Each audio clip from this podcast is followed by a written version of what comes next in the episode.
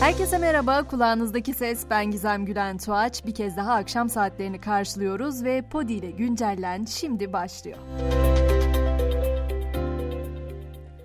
Deprem bölgesiyle başlayalım istiyorum. Hatay İskenderun'daki bir maden ocağında patlatılan dinamit depremzedeleri korkuttu. Şirket yetkilileri malzeme talep edildiği için patlatma yapmak zorunda kaldıklarını belirterek ilçe halkından özür diledi. Öte yandan depremlerin ardından 1915 refakatsiz çocuktan 1649'unun ailelerine teslim edildiği, 78 çocuğun ise kimlik belirleme çalışmalarının devam ettiği açıklandı.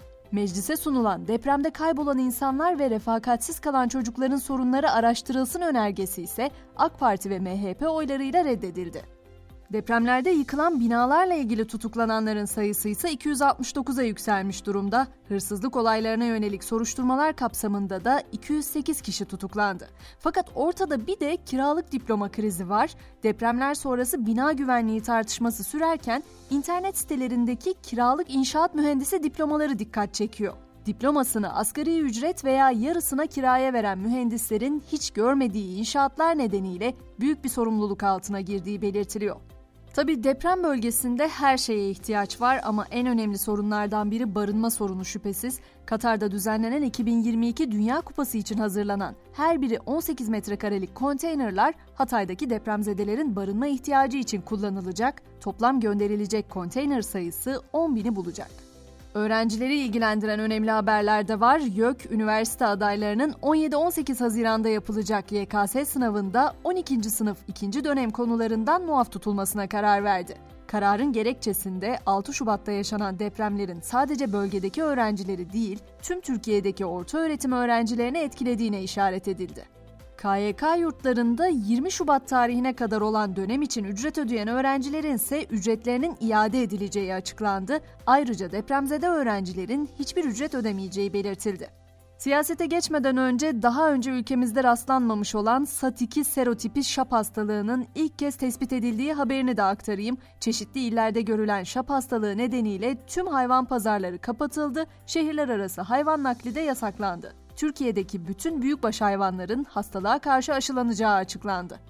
Gelelim seçim gündemine. Cumhurbaşkanı Erdoğan yarın seçimlerin yenilenmesine ilişkin karar alacak. YSK'nın 14 Mayıs'ta seçim yapılacağını ilan etmesiyle de takvim işlemeye başlayacak. Millet İttifakı'nın Cumhurbaşkanı adayı Kılıçdaroğlu ise HDP'yi ziyaret edeceğini açıkladı. Kılıçdaroğlu, Cumhurbaşkanı adayı olarak tüm partileri ziyaret etmem demokrasinin gereğidir dedi.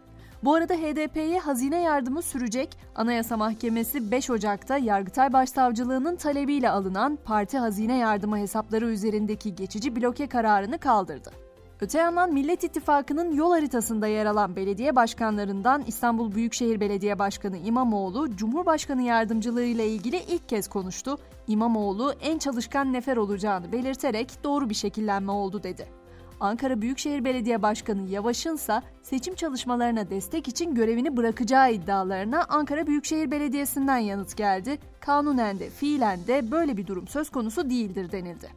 Biraz da sınırlarımızın dışına çıkalım. Fransa'da Penli bir nükleer santralinde çatlak tespit edilmesi üzerine birçok reaktörün faaliyeti durduruldu.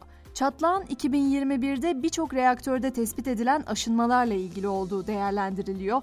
Öte yandan ülkede günlerdir büyük çaplı grevler var malum. Fransız Senatosu milyonlarca kişinin itiraz için sokağa çıktığı reformun emeklilik yaşını kademeli olarak 62'den 64'e çıkarmayı öngören en tartışmalı maddesini kabul etti.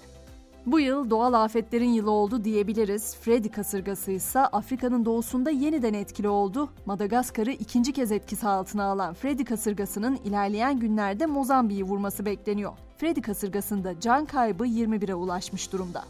TikTok'a yönelik ise bir birlik üyesinden daha uyarı var. Çekya, Çin'in dünya genelinde kullanılan sosyal medya platformu TikTok uygulamasının bulunduğu cep telefonu gibi cihazlarda kritik iletişim ya da altyapı sistemlerinin dinlenebildiği uyarısında bulundu. Artık spor diyelim. UEFA Avrupa Ligi'nin son 16 turunda ilk maçlar bugün oynanacak. Kupada Türkiye'yi temsil eden Fenerbahçe deplasmanda İspanya'nın Sevilla takımıyla karşı karşıya gelecek. Avrupa Konferans Ligi'nde ise Başakşehir, Belçika'nın Gent ekibiyle Sivas Spor'da İtalya'nın Fiorentina takımıyla deplasmanda karşılaşacak. Tüm mücadelelerin başlama saati ise 23 olacak. Son durağımızda Potsa Basketbol Şampiyonlar Ligi son 16 turunda Galatasaray İspanya'nın Unicaja takımını konuk edecek maç saat 20'de. Ve güncelleni bu akşam hemen hemen her şeyi tartışmaya çok hazır olduğumuz dönemlerden geçtiğimiz için Nietzsche'nin bir sözüyle noktalayalım istiyorum. Kendi yolunda giden biri hiç kimseyle karşılaşmaz. Kendi yolunda yürümenin yapısında vardır bu diyor Nietzsche. Üzerine biraz düşünelim. Yarın sabah tekrar görüşelim olur mu? Şimdilik hoşçakalın.